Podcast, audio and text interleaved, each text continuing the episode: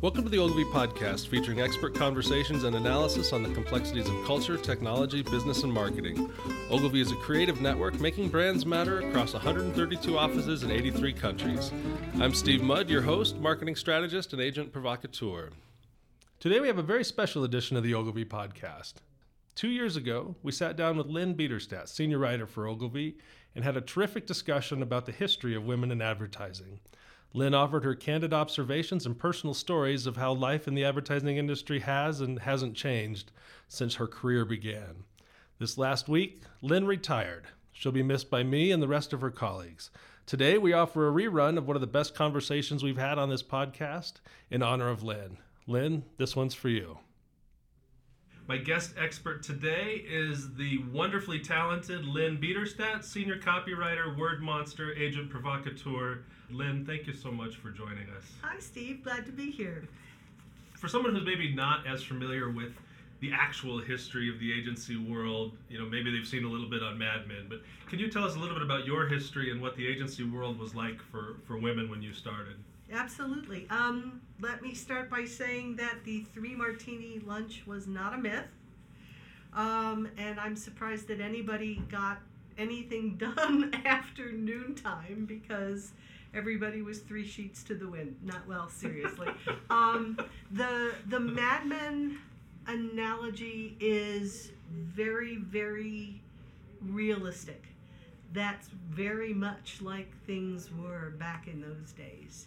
Um, remember that this was the day that it was just past the time that women showed up, were expected to show up at work in pillbox hats and gloves. Women couldn't get into a restaurant wearing pants. And the male dominated advertising agency was a reality. That's how things were back then. And do you still have your pillbox hats? I never did. so, so where did you start? Can you tell us about the beginning of your career? Sure. I started. Um, I was told that I was not expected to stay home and sit around all summer to get a job. I got a job at, in the mailroom of an advertising agency. It was actually Needham Harper and Steers in Chicago, back in its glory days, and was got along best, shall we say, with the folks in the creative department who started passing my writing around unbeknownst to me. And I got called to Richard Needham's office and was trembling in my shoes. And he said, Would you like to be an advertising copywriter? And I said, Does it pay more than the mailroom? and he said, Yes. I said, Sign me up. And that was the beginning or the end.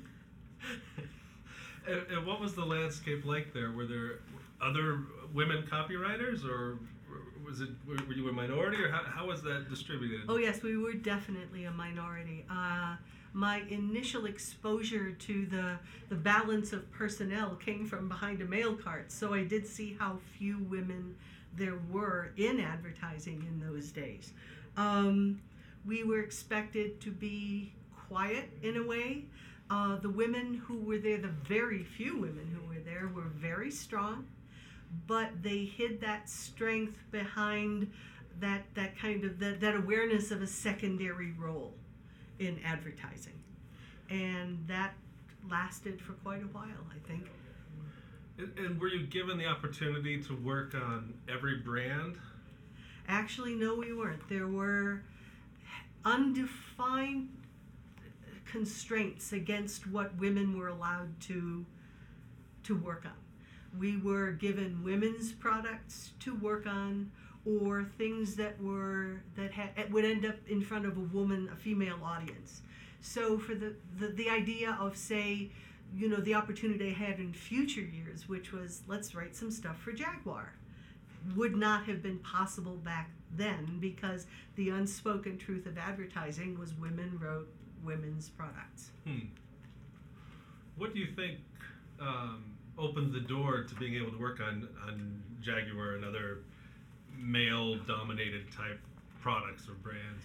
I think that there was a parallel development between what was happening in society as a whole and what finally filtered down into the advertising world. I think the advertising world always told itself that it was progressive, it was ahead of the curve, and the in my experience at least, the, the fact was that it was just as slow to catch up as anybody else or any other industry was. Um, in in real life, in the in the outside world, that was the heyday, the, the first the first flush of feminism in those days. And we were loud and vocal and militant, and that still took a while to filter down into the corridors of advertising. What do you think? What do you think the leadership reaction was to that militancy in society? I mean, there, there's a sense from Mad Men, you know, the, the, messaging changes. There's a little bit of changing of the guard, but you know, the, behind closed doors, it was still we're still the old boys club. Is yeah. How how do you think that they accepted that that evolving message? I think that it at my pay grade, I wasn't really party to a lot of those decisions, but the reality of it was that whatever was being talked about behind those closed doors started to show um, it started a, a difference started to be evidenced in who we saw at the at the at the helm at the wheels of power mm. that instead of being 95% male and 5% female the the balance started to shift. And you started to see more women and you started to see more women creatives and you started to see more women account people and you started to see more women at the upper levels you know like at ogilvy shelley lazarus you know was was a real force to be reckoned with was a real presence and you started to see that more and more you'd maybe never see um, a, a woman creative director you would never see a woman run agency except for say Mary Wells or something like that. And that changed. And I don't know that it was a, a night and day change, but it was a change that made itself evident gradually over a real a number of years. So thinking about, you know, from from those days where you started till today, like how would you characterize that shift? Has it been that shift of leadership and is there a shift in culture? Like do you feel more valued or empowered as as a woman? I think there's there's perhaps more that we take for granted now that it's been 10 20 years since women started to be more of a presence in advertising. Uh, i know that at ogilvy uh, especially in what at that when i started there was ogilvy direct. Um, there were a lot of women there. And that whole balance was was quite different than it had been back in the day. As I say, there is there was no night and day. There was no black and white where you woke up, went to went to work one morning, and said, "Oh, look at all the women here." You know, um, especially in, since at sometimes at the highest levels of power, it was still paternalistic. You know, and perhaps is to some great degree even now. So you, I came from the prior to my exciting career in the world of advertising. I came mm-hmm. from Xcel Energy, um, you know, a power company, an old utility that you know very much was, it still is really in many ways a bastion of you know that male-dominated world. And I think there is a difference in I don't know if sensitivity is the right word, but I think when you're dealing with creative people there's more emotional awareness that goes into the advertising agency as opposed to the utility industry. And I wonder how that emotion plays a part of women being in the advertising industry um, through that creative process. I mean, if that if that fuels things differently than it would in, in other industries. That is such an interesting question. I'd never even thought of anything like that. Um, being in advertising and creative under any circumstance, I think, means that your sensibilities are beyond the pale.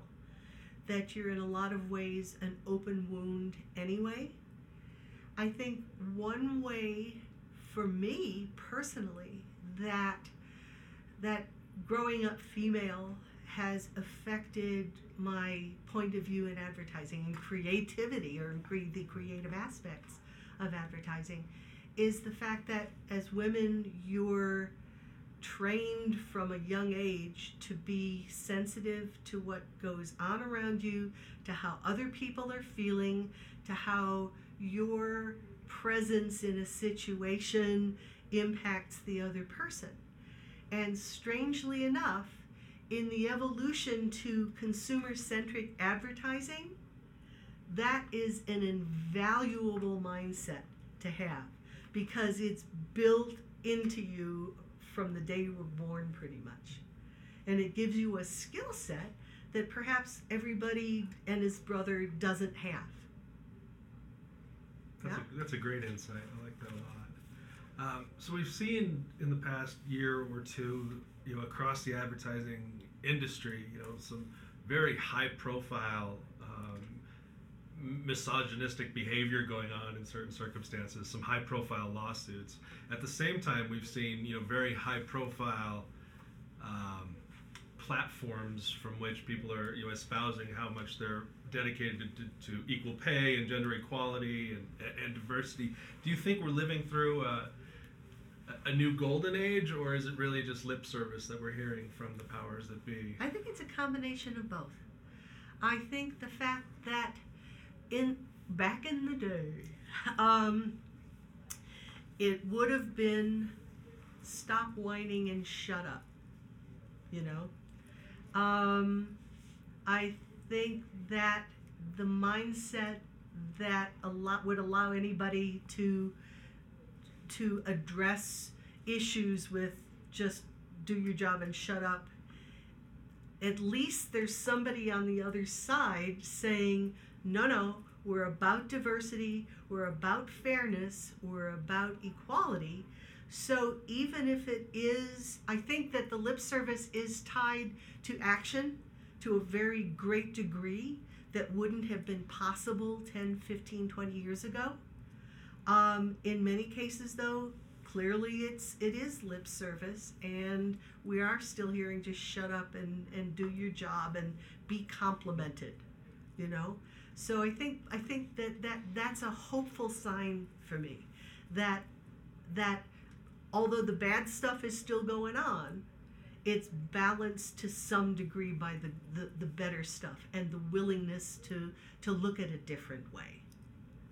And I think that that differentiator, as you pointed to, is action. You know, is there real action behind some of the policies and things that are coming out? You know, is there real action towards, um, as I know Ogilvy has done, trying to equalize the the number of men and women in leadership positions, and at least being right. aware of that. And also, you know, just the broader diversity issues. And, and things, you know, when you do see those actions, when you see people making decisions that back those things up, I think it definitely brings a little bit of um, credibility to it. Yeah. You know, whereas if you hear it from a utility company or, you know, the, the, old school, you know, you know, other there are other sectors which are perhaps not as genuine in how they approach diversity. Sure. As as ours. Uh, and in this, you know, it, and in this in this industry, I think we're supposed to be closer to the public pulse or to the cultural pulse. Um, for me, I know that, and I mentioned Shelley Lazarus earlier, but folks like Shelley Lazarus, she was my hero. She was such a presence. The issue of of her gender was completely set aside because she was such a force and such a presence and such an example and such an influence you know it's kind of she made the fact that she was a female in that high level role not only acceptable but natural. You know this is the way she was for me an example of this is the way things should be. You know and that was and i think if we if we had to to do our night and day differences between then and now that would be one of them because i'm not sure you would have seen that 20 30 years ago so this is an industry that certainly thrives on new blood you know there, there are new young people coming into the industry every day um, what advice would you give to um, the new generation of Lynn Biederstadts the new generation of Shelley Lazaruses that are walking into you know the, the hallowed halls of advertising for the first time? I think the business itself is changing exponentially. Um, the this may be a little controversial, but the drive-through window delivery of strategy and creative is something I think that new folks need to be prepared for, male or female, in this business. That timelines have speeded up, that expectations have lowered. This is no longer the day when you could spend two weeks necessarily working on crafting, you know, some glorious words and kerning letters within an inch of their lives. That ain't gonna happen anymore. Um, I wish that there were more of an understanding of some of those more antiquated or an acceptance of some of those more antiquated skill sets you know that one word doesn't mean the same as another word. One sentence is not interchangeable with another.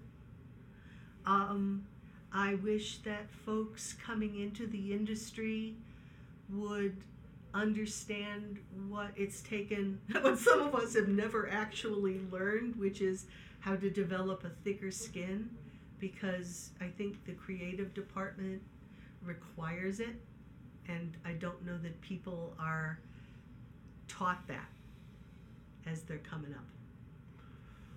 But it starts to get at kind of the ongoing challenge in our business of the art versus the science and, and the technology. You know, there, there is this sense of it's not about to, you know, to your point, perfecting that message, finding the exact right word. It's about this rapid iteration, and uh, at least for me, you know, the advice that I, I give to young women all the time is you know, learn to code, pick up that technology side. is that the new be a teacher or a secretary yeah. thing that we used to hear back in the day? I, I think that the future will be owned by the makers and the creators, regardless of gender or color or anything else. So I, I, I just I tell people to create. I think that's so important, and hopefully our industry is one that welcomes that creation, regardless of who the person is that brings that creation to the front door. Yeah, of necessity. I mean, you you want to bring the best of what you do to anything in a creative pursuit and feel that it's being valued. And I like to set cynicism aside and think that it's the amalgam of all those years of experience that lets me solve problems, say, differently or more quickly or find answers that aren't necessarily apparent. And I think those are some of this the, the skill sets of years and experience that that one hopes would remain valued, you know unless I'm having a cynical day, and then I throw all those ideas right out the window. So. Good thing we don't have many of those. Yeah, really. What's that? Um, Lynn, this has been tremendous. Thank you so much for joining us on the lounge today. Thank you for asking some complicated and difficult questions. I'm happy to do it. Thanks for listening to this very special edition of the Ogilvy Podcast. Smart people saying smart, pithily quotable things. Ogilvy is a creative network making brands matter across 132 offices in 83 countries. I'm Steve Mudd, your host, marketing strategist, agent provocateur. Join us next time when we have a candid discussion with my financial planner as to when I can actually retire and join Lynn on the banks of a river in Arkansas.